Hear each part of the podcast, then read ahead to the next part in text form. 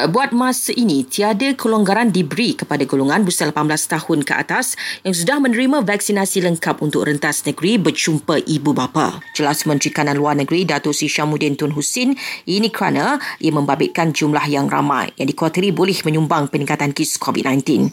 Setakat ini ujar beliau hanya ibu bapa yang lengkap divaksin dibenarkan rentas negeri untuk berjumpa anak berusia 18 tahun ke bawah berkuat kuasa hari ini.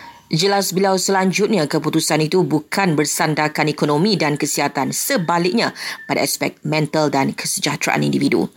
Datuk Sri Syamuddin juga memberitahu kerajaan sedang mempertimbangkan untuk memberi kelonggaran aktiviti berisiko rendah kepada penduduk di negeri dalam fasa satu Pelan Pemulihan Negara PPN. Bagaimanapun, ia belum dapat diumumkan buat masa ini kerana memerlukan pandangan pakar kesihatan. Dalam perkembangan berkaitan, sebuah jawatan kuasa khas akan pantau sebarang kegiatan pemalsuan sijil vaksinasi digital. Ia susulan pemberian kemudahan tertentu kepada golongan yang sudah lengkap imunisasi berkuat kuasa hari ini.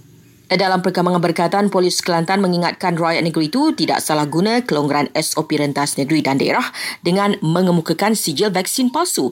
Pemeriksaan sijil vaksin ke atas orang ramai juga akan dilakukan di kedai makan dan di Sekatan Jalan Raya SGR. Menurutnya, penduduk Kelantan boleh bersiap sedia dengan menunjukkan sijil vaksinasi COVID-19 secara digital melalui MySejahtera dalam telefon bimbit atau bercetak.